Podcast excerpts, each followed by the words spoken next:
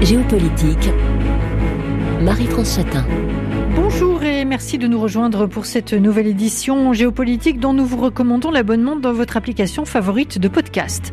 États-Unis 2020-2024, menace hybride et contre-terrorisme, un enjeu stratégique prioritaire pour cette édition réalisée en partenariat avec l'IRSEM, l'Institut de recherche stratégique de l'école militaire qui organisait cette semaine à Paris un colloque international sur le thème Les enjeux stratégiques américains à l'heure des nouvelles compétitions de puissance. Nous accueillons nos trois invités par téléphone en raison du confinement auquel la France est à nouveau soumise. Depuis près de 20 ans, euh, les États-Unis sont euh, aux prises avec une lutte sans fin contre le terrorisme, une guerre qui a commencé en réponse aux attentats de septembre 2001 et qui se poursuit sur le théâtre de myriades de champs de bataille contre une multitude de groupes terroristes. Dans les années qui viennent, les États-Unis et pas seulement eux vont devoir trouver un moyen pour réduire et rééquilibrer leurs efforts en matière de contre-terrorisme tout en continuant à réduire les menaces. La lutte contre le terrorisme est une priorité transatlantique commune. Quel rôle pour l'OTAN. État des lieux avec nos invités par téléphone. Donc, Paul Charon, directeur du domaine renseignement, anticipation et menaces hybrides de l'IRSEM. Bonjour. Bonjour. Emmanuel Dreyfus, doctorant associé à Paris 2 et à l'IRSEM, spécialiste des questions de défense et de sécurité en Russie et en Eurasie. Bonjour. Bonjour. Et Arthur Kenney, chercheur en, sciences politiques à la Sorbonne et attaché à, l'ERC, le Conseil européen euh, de la recherche, euh, sur euh, la sociologie des guerres civiles. Bonjour. Bonjour. Les interventions américaines euh, en Irak et en Afghanistan suite aux attaques du 11 septembre 2001 à New York et Washington principalement ont eu un coût humain très important, euh, financier également, pour des résultats euh, sur lesquels on continue de, s'interroger. Depuis, d'autres fronts se sont ouverts en, Syrie, en Libye et par effet de conséquence au Sahel. Donald Trump a semblé se désintéresser de ces questions opérant un retrait partiel dans le nord de la Syrie. quel regard portez-vous sur ce qui a été fait euh, par les États-Unis, quel état des lieux euh, faire de là où nous en sommes euh, aujourd'hui, à commencer par l'Afghanistan et l'Irak? Arthur Canet. Donc les, États-Unis en Irak et en Afghanistan traduisent par ces interventions à eux seuls le tournant qu'il y a eu donc dans les années 90 d'approche de contenir des menaces communistes jusque-là, par des approches assez développementalistes axées sur le renforcement de l'État, des programmes massifs qui étaient également extrêmement violents, des déplacements de population, des voyages de régions entières, etc., à une approche beaucoup plus euh, dénuée dans, le, dans une multitude d'organisations internationales, euh, de coalitions où il mélange différents alliés, etc., euh, et surtout une délégation du travail à des groupes locaux. Et malgré des forces d'occupation massives hein, en Irak et en Afghanistan, tout le début des années, des années 2000, euh, les États-Unis n'ont eu de cesse de s'appuyer sur des groupes locaux et de leur déléguer la sous-traitance du contre-terrorisme. Et c'est là, en fait, le principal, euh, le principal mmh. faillite de ces interventions, c'est d'échouer à renforcer des États et à proposer une solution euh, stable, en tout cas, et de long terme. Alors, est-ce qu'on peut faire, euh, Arthur Kenney, vraiment un parallèle entre euh, l'Afghanistan euh, et l'Irak? Vous soulignez le paradoxe hein, de la politique américaine en Afghanistan, avec, pour commencer, ce, refus de négocier avec les, talibans au départ, et puis, et puis maintenant une, une politique évidemment, évidemment différente. Le parallèle peut-il être fait entre l'Afghanistan et l'Irak, où il faut vraiment séparer les, les deux pays les deux situations? Évidemment, les deux situations sont très différentes, n'ont rien à voir. Euh, seulement, euh, ce qui les lie, c'est finalement l'intervention américaine qui répète les mêmes erreurs sur les, deux champs de bataille.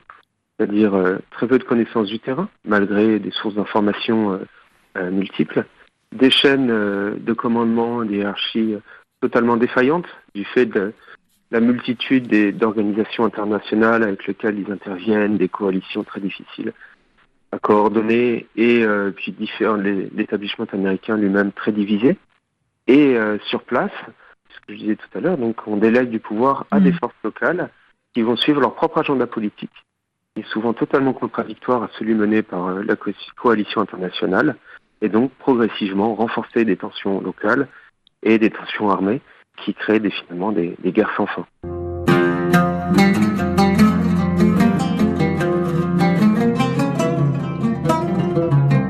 Vous écoutez Géopolitique.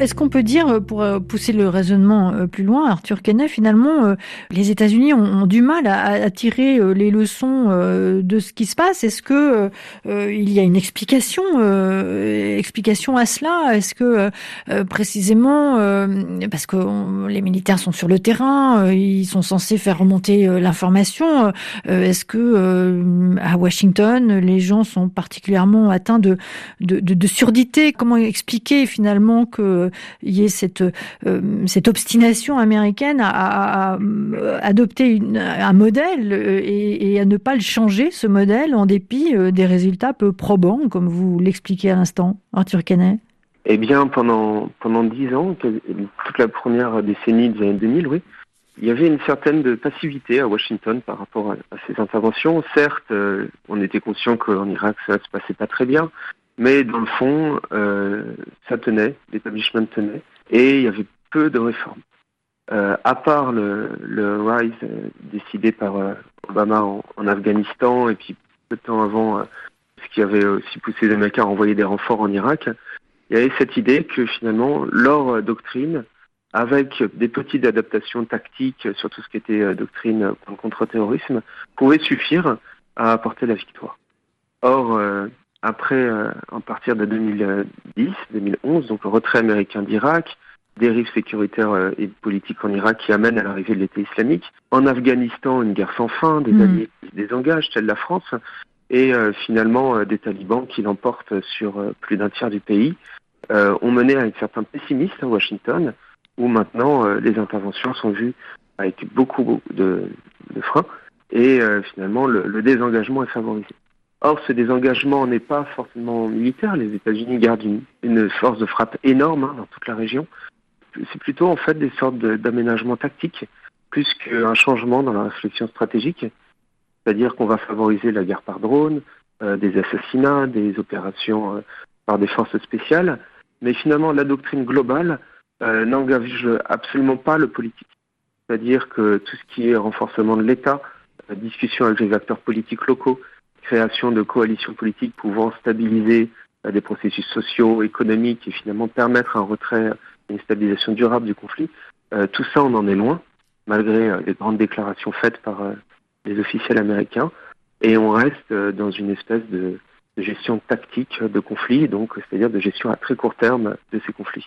Alors, on aborde le sujet pour cette émission, ce sont euh, les menaces ou les guerres, euh, les guerres hybrides.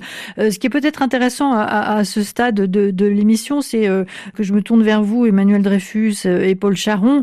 Emmanuel Dreyfus, donc spécialiste de la Russie, Paul Charon, spécialiste de la Chine. Qu'est-ce que l'on sait du regard de la Russie d'un côté et celui de la Chine quant à, ces guerres hybrides menées par par les États-Unis? Unis évidemment, avec vous, Emmanuel Dreyfus, serait intéressant de, de voir où en sont euh, les Russes précisément euh, sur euh, les multiples fronts sur lesquels ils se sont positionnés ces dernières années, Emmanuel Dreyfus. Oui, alors pour pour faire le lien avec déjà votre question initiale sur sur euh, les interventions euh, américaines en, Irak et, en Afghanistan, j'ajouterais juste que vu de, de, Russie, elles ont rencontré un écho extrêmement différent parce que autant l'intervention américaine en Afghanistan à partir de 2001 a donné lieu à une coopération euh, relativement importante entre Moscou et Washington. Mm. coopération, on pourra revenir dessus si vous le voulez, mais mm. dont on est extrêmement loin aujourd'hui. Autant l'intervention euh, en Irak en 2003 euh, avait été euh, à l'époque extrêmement extrêmement critiquée par par la Russie. de la même manière que l'intervention occidentale en Libye en 2010-2011 avait fait aussi euh, l'objet de, de, de, très nombreuses critiques au Kremlin. Sur le concept de, de guerre hybride euh, qui est euh, utilisé un peu parfois à tort et à travers depuis plusieurs années, c'est assez intéressant de voir que Russie en Occident, c'est-à-dire dans les capitales européennes, aux États-Unis, on associe généralement euh, l'idée de guerre hybride aux différentes tactiques mises en œuvre par la Russie, que ce soit bah, d'abord en Ukraine avec l'annexion de la Crimée et la guerre dans le Donbass, mm. ensuite euh, à certains égards au Moyen-Orient et désormais en Afrique. Du point de vue de, de, de la Russie, euh, les guerres hybrides, c'est précisément ce qu'ont fait les Américains et plus généralement les Occidentaux euh, depuis euh, le début des années 2020. Euh, je pense aux, révolutions de couleurs qui sont commencées dans l'espace post-soviétique avec la révolution des roses en Géorgie en 2003, avec la révolution orange en, en, 2004, avec la révolution des tulipes au, au, Kyrgyzstan. Donc des espèces de changements de, régime qui étaient vus depuis Moscou comme téléguidés par l'Occident.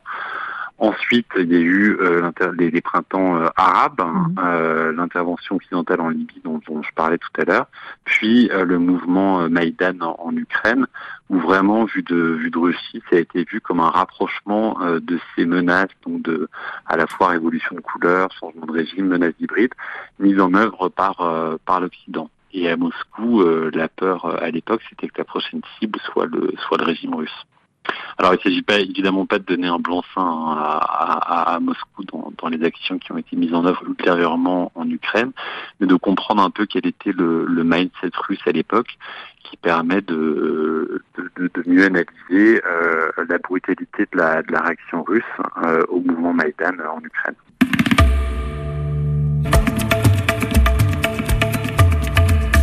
Géopolitique. Marie-France Chatin.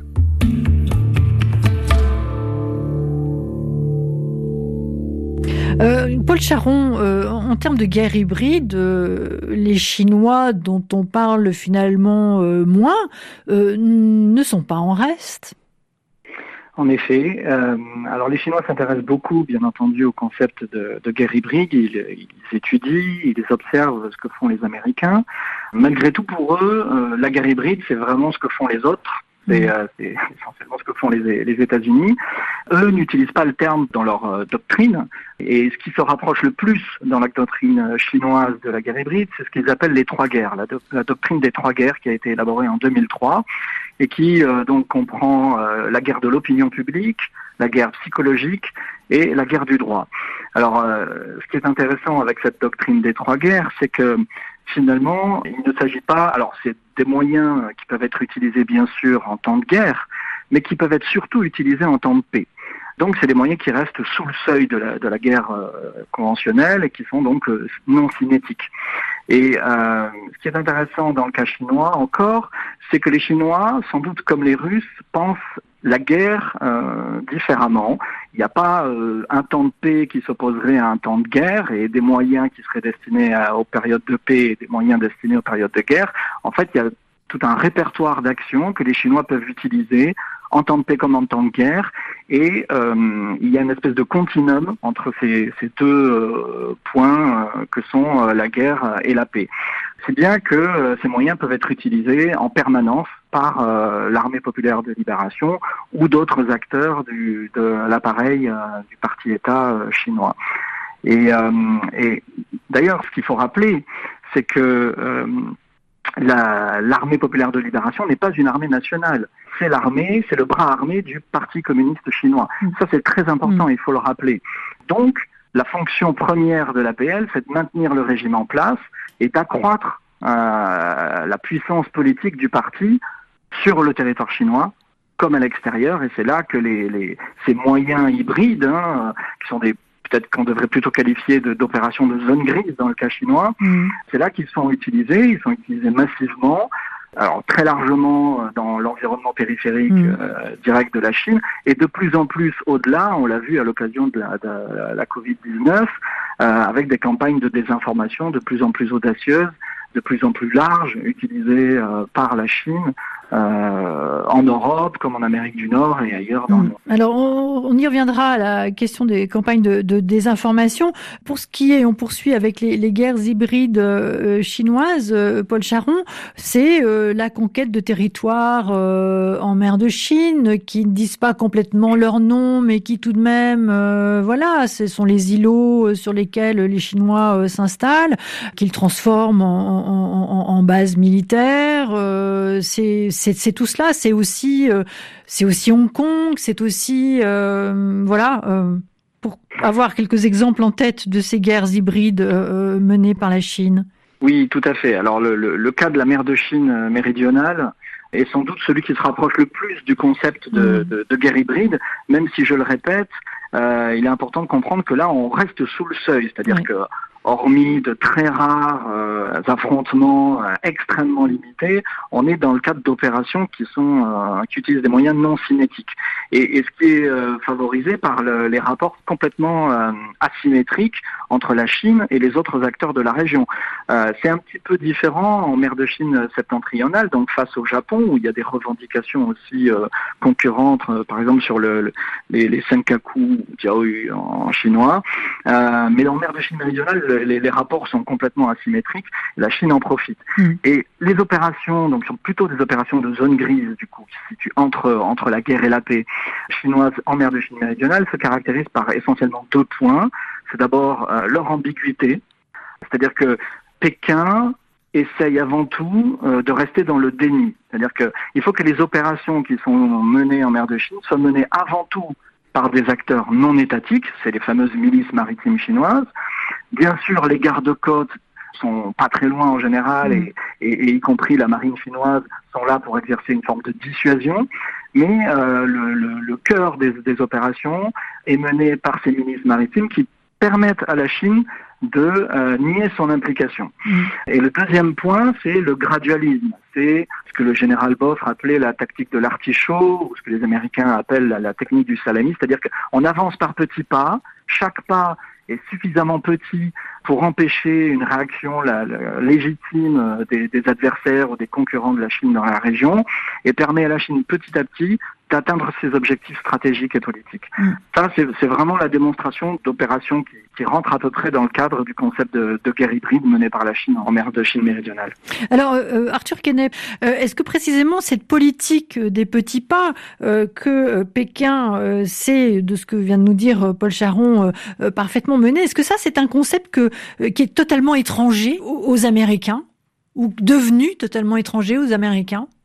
Je dirais en tout cas dans le cas de l'Afghanistan, de l'Irak, de la Syrie et puis même un peu du, Sahel, les Américains mènent surtout des politiques euh, structurelles qui sont décidées sur euh, plusieurs années, qui sont finalement pas très euh, flexibles. C'est des soit le soft power via des l'USAID, des, fonds alloués par des organisations internationales que les Américains drive, finalement se dépensent avec beaucoup de difficultés. Et ça rend finalement les Américains très peu réactifs. Dès lors qu'une puissance régionale telle que l'Iran, la Turquie ou autres euh, tentent de, de, déstabiliser un pays où l'intervention américaine s'opère, l'Irak par exemple, euh, finalement les Américains ne sont pas beaucoup de moyens de, de réaction. Et on arrive en fait à des, euh, des, paradoxes énormes où vous voyez en Irak où l'ambassade américaine est bombardée quasiment mmh. toutes les semaines par des milices pro-iraniennes, alors que les Américains déversent sur l'Irak des centaines de milliards de dollars depuis euh, presque 20 ans. Alors, je me tourne vers vous, Emmanuel Dreyfus. On a abordé très rapidement la, question de, enfin pas très rapidement, la question de l'Afghanistan, mais rapidement la, question de la coopération entre la Russie euh, et les États-Unis, qui a prévalu euh, un temps. En revanche, euh, le constat qu'on peut faire aujourd'hui, c'est que euh, entre Washington et, Moscou, finalement, euh, jamais euh, la relation n'a été aussi mauvaise qu'actuellement depuis 1980. Oui, effectivement, le point de vue dominant, c'est que la relation euh, entre Moscou et, et, et, Washington est au plus bas, euh, en fait, depuis ce qu'on a appelé un peu la, la, la Seconde Guerre froide, donc euh, à la fin des années 70 et au début des années 80. Et les raisons, en fait, de, de cette détérioration absolue des relations bilatérales, il y en a énormément. Il y a évidemment une politique étrangère russe de plus en plus assertive, voire de plus mm. en plus euh, agressive sur des nombreux dossiers hein, et dépasse de loin l'espace post-soviétique qui était jusque-là en fait la sphère privilégiée et la sphère euh, pas exclusive mais principale on va dire de, de la politique étrangère de Moscou. Donc, Emmanuel euh, Dreyfus, pardonnez-moi, je vais vous interrompre pour laisser la place au journal et on reviendra sur la relation entre les États-Unis et la Russie. Donc on vous retrouve avec Arthur Kenney et Paul Charon après le journal. À tout de suite. Géopolitique, Marie-France Chatin. États-Unis 2020-2024, menace hybride et contre-terrorisme, un enjeu stratégique prioritaire pour cette édition réalisée en partenariat avec l'IRSEM, l'Institut de recherche stratégique de l'école militaire. Nous retrouvons nos invités. Paul Charon, directeur du domaine renseignement, anticipation et menace hybride de l'IRSEM, Emmanuel Dreyfus, doctorant associé à Paris 2 et à l'IRSEM, spécialiste des questions de défense et de sécurité en Russie et en Eurasie, et Arthur Kenney, chercheur en sciences politiques à la Sorbonne et attaché à l'ERC, le Conseil européen de la recherche euh, en sociologie euh, des guerres civiles. Euh, Emmanuel Dreyfus, je vous ai interrompu à la fin de la première partie de l'émission. On évoquait la, relation entre la, Russie et les États-Unis pour dire que malgré la coopération que l'on a évoquée autour de, de l'Afghanistan entre Washington et Moscou, aujourd'hui, ce que l'on constate, c'est que la relation entre les États-Unis et la Russie n'a jamais été aussi mauvaise depuis 1980. Voilà, exactement. Et les, les, raisons de, cette euh, dégradation de la relation sont extrêmement euh, nombreuses. Vous avez déjà euh, une, confrontation qui s'est, d'après moi, empirée sur les dossiers ukrainiens et syriens. Mmh. Euh, avec par exemple euh, l'administration Trump qui a franchi la ligne rouge de, fournir des armes létales à l'Ukraine, hein, ce que l'administration euh, Obama, pour tout un tas de raisons, s'était refusé de faire. Vous avez eu des bombardements américains en Syrie que l'administration Obama avait également refusé de, faire. Donc des bombardements qui ont visé des bases syriennes, mais qui ont aussi, je vous le rappelle, en février 2018, visé des groupes de mercenaires russes, hein, du, groupe Wagner, et qui ont traîné la mort d'au moins plusieurs dizaines de, citoyens russes. Donc ça, c'était pour les crises qui existaient déjà, l'Ukraine et la Syrie. Et puis vous avez une extension euh, du domaine de la lutte, si je puis dire, entre Washington et Moscou, avec une implication de plus en plus euh, importante et de plus en plus large de la Russie, que ce soit par exemple en Libye, que ce soit en Afrique, et que ce soit également dans des pays qui étaient considérés, enfin qui sont considérés par les États-Unis comme faisant partie un peu de leur chasse gardée, soit parce qu'ils en sont proches géographiquement, et je pense au Venezuela et au soutien russe euh, assez euh, visible au régime euh, Maduro en 2018-2019 notamment, et évidemment au rapprochement des, des, relations entre la Russie et la Turquie, qui a notamment abouti à la vente de, de missiles S-400 par Moscou à Ankara, euh, ce qui constitue quand même une un, game changer stratégique euh, perçu extrêmement négativement par euh, par Washington.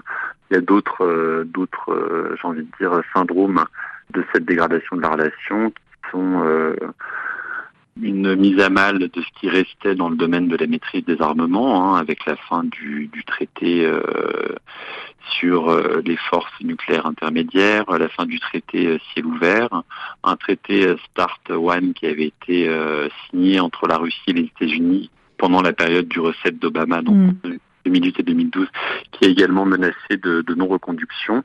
Donc voilà, il y a tout un tas de sujets de politique étrangère dans lesquels euh, la Russie et les, États-Unis ont, tous deux adopté une attitude extrêmement confrontationnelle. Et évidemment, depuis Washington, hein, cette dégradation de la relation, elle est quand même, je pense, avant tout alimentée par ce qui s'est passé en 2016, donc par euh, par euh, l'interférence russe dans les élections, et par euh, la défaite des, des, démocrates. Et en fait, sous l'administration Trump, il y avait un paradoxe assez intéressant, c'est que la Russie a occupé une place dans la politique intérieure américaine extrêmement importante. Mm. Hein, on, parlait à Washington de la Russie euh, tout le temps et partout, mais sur un plan intérieur, comme objet de, comme objet de, différent entre entre la Maison Blanche et le Congrès, par exemple, là où la politique étrangère américaine vis-à-vis de la Russie, ben, en fait, elle a essentiellement consisté en, en la mise en œuvre de, de sanctions supplémentaires depuis 2016. Alors, on reparlera euh, de la question euh, syrienne avec euh, vous, Arthur Kenney, mais je vais passer la parole à, Paul Charon. effectivement, on a vu l'attention américaine être essentiellement portée sur la sur la Russie. Alors, depuis quatre ans, et aujourd'hui, il y a une vraie transition, une vraie évolution. les Américains n'ont plus que la que la Chine en, en ligne de mire. Qu'est-ce que l'on peut dire? Quel état des lieux peut-on faire en termes de menaces hybride de la, Chine à, l'encontre des États-Unis aujourd'hui, Paul Charon? Oui, alors effectivement, euh, vous avez raison de le rappeler, l'enjeu aujourd'hui, en tout cas l'obsession euh, américaine euh, en termes de menaces, c'est plus la Chine que la Russie. La Russie est vue bien sûr comme un acteur dangereux et perturbe l'ordre international. Mais euh, la, la, Chine était une menace à plus long terme mm. et qui euh, pourrait bien euh, prendre la, la, première place dans la hiérarchie internationale aux États-Unis. Donc les enjeux, si je puis dire, ne, ne, sont pas les mêmes. Ce qu'il faut noter ensuite, c'est que ben, ça, c'est un point de vue qui est transpartisan aux États-Unis. Mm. C'est-à-dire que les démocrates comme les républicains considèrent que la Chine, c'est l'enjeu du XXIe siècle et que euh, cette idée d'une nouvelle guerre froide euh, dont on pourrait discuter, hein, enfin, mm. qui, est discutable, mais euh, dont plusieurs éléments donnent corps, est une, est une réalité euh, transpartisane. Alors les menaces chinoises, elles, relèvent moins de la guerre hybride que de menaces ou de conflictualité hybride, dans le sens où on est sous le, le seuil de la guerre. Euh, mais c'est euh, pour les pour les Américains aujourd'hui, c'est avant tout. Alors il y a la menace cyber bien sûr, et puis il y a la menace informationnelle au sens au sens plus large, qui englobe euh, la, la, désinformation, la guerre des récits, la, la, volonté de la Chine, on l'a vu dans le cadre de la Covid 19, d'imposer une voilà des récits positifs sur à la fois la capacité de la Chine à, à gérer l'épidémie, voire à aider le monde entier. il y a eu euh, l'un des récits que la Chine avait propagé à ce moment-là, c'était qu'elle donnait du temps au reste du monde pour se préparer à l'arrivée de l'épidémie. Euh, voilà, interprétation particulièrement discutable, mais euh, c'est ça que les États-Unis ciblent aujourd'hui.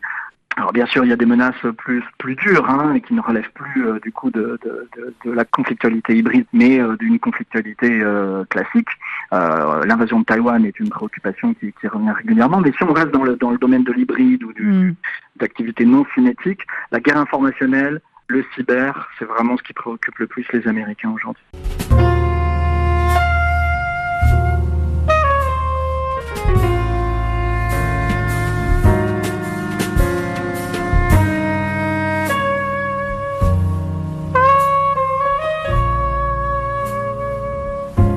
Géopolitique.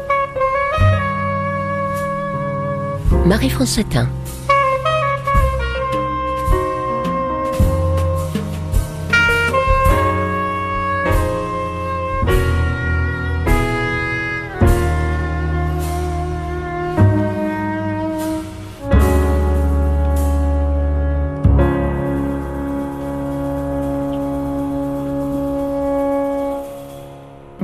Rester sous le seuil euh, de la guerre, effectivement, j'avais en tête de vous poser la question de Taïwan qui pourrait, euh, personne ne l'espère, mais, mais sortir précisément euh, de dessous le seuil de la guerre pour passer au-dessus. C'est le sujet peut-être d'une autre d'une autre question.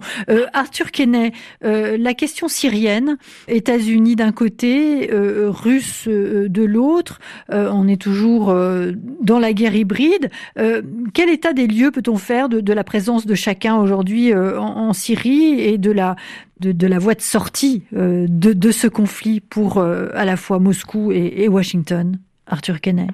Eh bien, il faut rappeler que donc la situation actuelle en Syrie, avec la montée de l'État islamique, les territoires tenus par le, PKK sur le nord-est du pays et le maintien du régime qui est maintenant soutenu par la Russie, tout ça découle de la décision en 2013 des États-Unis, de l'administration Obama, de ne pas intervenir suite euh, au bombardement à l'arme chimique par le régime syrien. Donc c'était une ligne rouge posée par l'administration Obama pour euh, limiter l'escalade du conflit. Elle n'a pas été respectée dans un sens comme dans l'autre. Mm. Et les États-Unis se sont retrouvés sans plus aucun levier pour agir sur la crise syrienne. À tel point que les, les menaces locales en Syrie ont, ont, explosé. L'État islamique et deux groupes radicaux ont, ont pris le contrôle des territoires, d'une grande partie des territoires tenus par l'insurrection syrienne.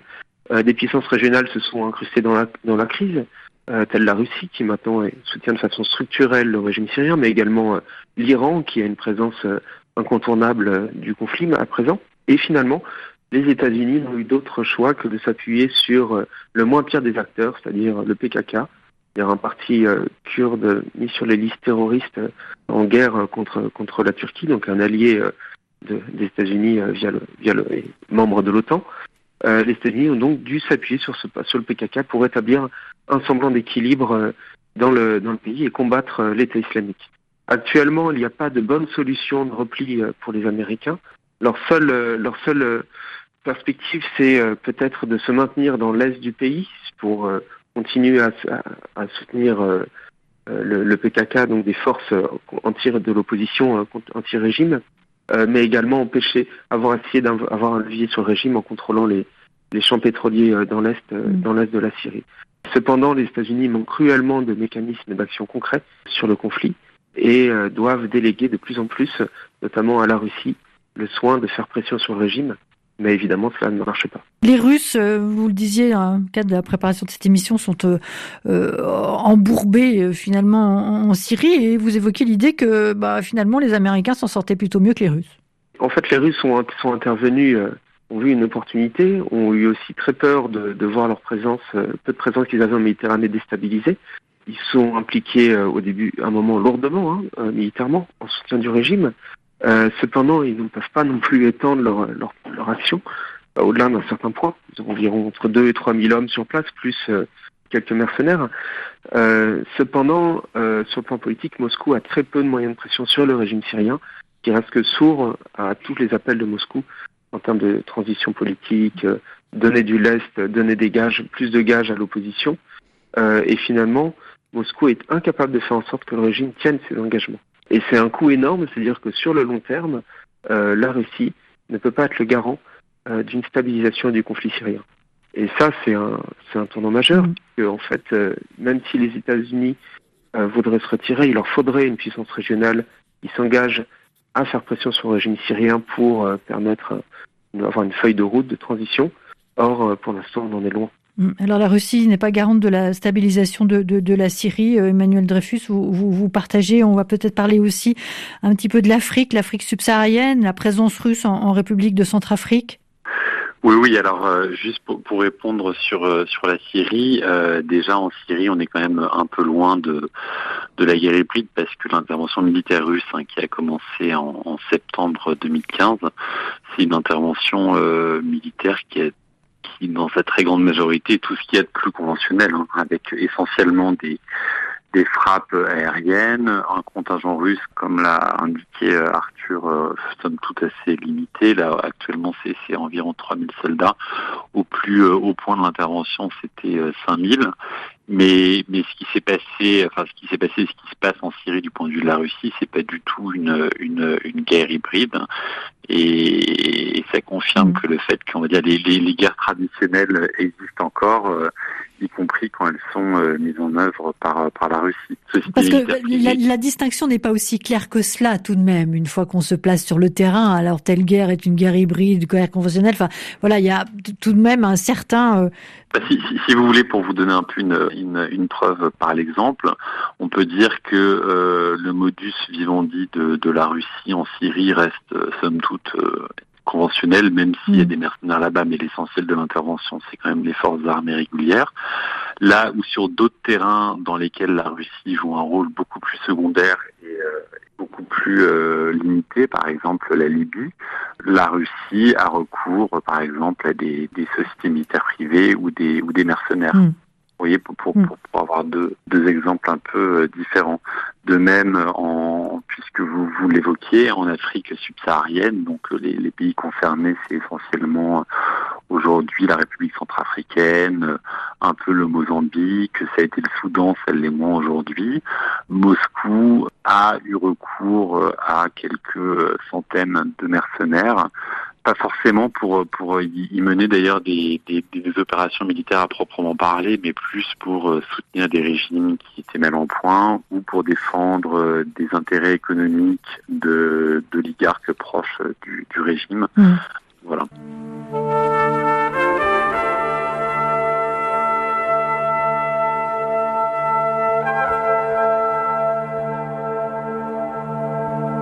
Géopolitique Marie-France Satin.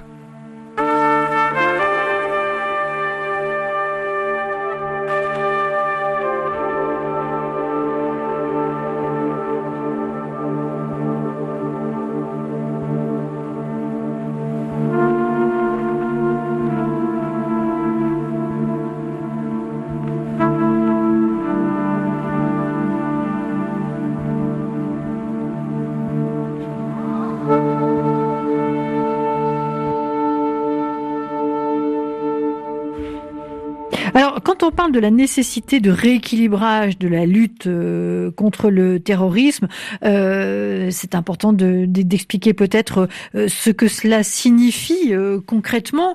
et Paul Charon, j'ai une question pour vous directement. On voit la Russie et la Chine faire plus que ami-ami au Conseil de sécurité des Nations Unies. Est-ce que cela a une traduction sur le terrain? Oui et non. C'est-à-dire que euh, effectivement, il y a, une convergence d'intérêts à court terme, je dirais, entre Pékin et Moscou. On le voit euh, sur un certain nombre de dossiers au sein des organisations internationales, mais on, l'a bien vu autour de la Covid-19 où euh, les Russes et Chinois ont véhiculé les, mêmes récits, ont tenté chacun d'affaiblir le modèle démocratique. Donc il y a, des convergences d'intérêts comme ça de court terme. Mm sont aussi euh, liées, euh, par exemple, aux ressources naturelles. Hein. Euh, la, Chine importe beaucoup de, de, pétrole russe. Il y a des convergences en termes d'armement. Par exemple, les Chinois achètent des armements russes. Mais c'est une convergence qui a ses limites. On aura noté que euh, la Chine et la Russie n'ont toujours pas euh, formalisé euh, d'alliance militaire. Il y a juste une coordination entre la, Chine et la Russie, ce qui montre bien la limite de leur entente, limite dans le temps vraisemblablement. Je pense que c'est les deux acteurs savent l'un comme l'autre que cette convergence d'intérêts prendra fin assez rapidement. Donc pas d'alliance et puis euh, des désaccords euh, sur le terrain aussi parfois. Mm. Euh, la, Chine n'a jamais soutenu les opérations russes en Crimée par exemple. Alors elle ne les a pas critiquées ouvertement, mais le silence chinois était très éloquent si je puis dire. Donc on voit bien qu'il y a une entente là qui est limitée et puis qui est limitée aussi par l'asymétrie de la relation entre les deux acteurs. Le, les Américains ont l'habitude de dire que Moscou est le junior partner de, Pékin, parce que les Chinois essayent de ne pas trop reprendre, mais c'est la vérité. Effectivement, il y a une relation qui est complètement asymétrique et qui, euh, dont Moscou comme Pékin ont conscience et qui, euh, se traduira sans doute par un éloignement à terme euh, des deux puissances. Alors, euh, à ce stade, il ne reste plus beaucoup de, temps, sauf peut-être pour conclure. Je voudrais juste euh, ajouter, alors on n'a pas parlé euh, du rôle de l'Iran, du rôle d'Israël dans la pratique des guerres hybrides. alors, c'est un vieux moyen, la guerre hybride. Hein, depuis l'Antiquité, on voit des moyens irréguliers être utilisés pour obtenir des victoires, déstabiliser l'adversaire. le phénomène n'est donc pas nouveau. En tout cas, il se multiplie. C'est ce que l'on peut dire euh, en guise de conclusion. Et je ne sais pas qui veut prendre le relais pour dire quelques mots. Euh, Arthur Kenney oui, on voit en fait euh, en Irak par exemple le soft power américain, donc avec des centaines de milliards de dollars de fonds d'investissement dans des projets de développement, de stabilisation, etc. Finalement, n'a eu que peu d'effets, a affaibli des États en s'appuyant sur des institutions parallèles aux institutions étatiques, n'a pas apporté de solutions concrètes en mm. termes de mécanismes pour soutenir la population, etc. Et en face, on voit des pays comme l'Iran qui, eux, sont sur des guerres irrégulières en soutenant des groupes armés qui n'ont pas uniquement une stratégie de déstabilisation, mais aussi de transformation de la société et des équilibres sociaux, démographiques euh, dans le pays. Et face à ça, on voit que les leviers américains sont euh, inefficaces, voire défaillants. Merci euh, Arthur Kenney. Je rappelle que vous êtes euh, chercheur en, sciences politiques à la Sorbonne et, attaché à l'ERC, euh, Conseil européen de, la recherche sur des questions de sociologie des, guerres civiles. Merci aussi Paul Charon, directeur du domaine renseignement, anticipation et menaces hybrides de l'IRSEM et Emmanuel Dreyfus, doctorant associé à Paris 2 et à l'IRSEM, spécialiste des questions de, défense et de sécurité en Russie et en Eurasie. Géopolitique était signé Marie-France Chatin et Elko euh, et Nathalie Laporte. Demain, nous parlerons de genre et géopolitique. À demain.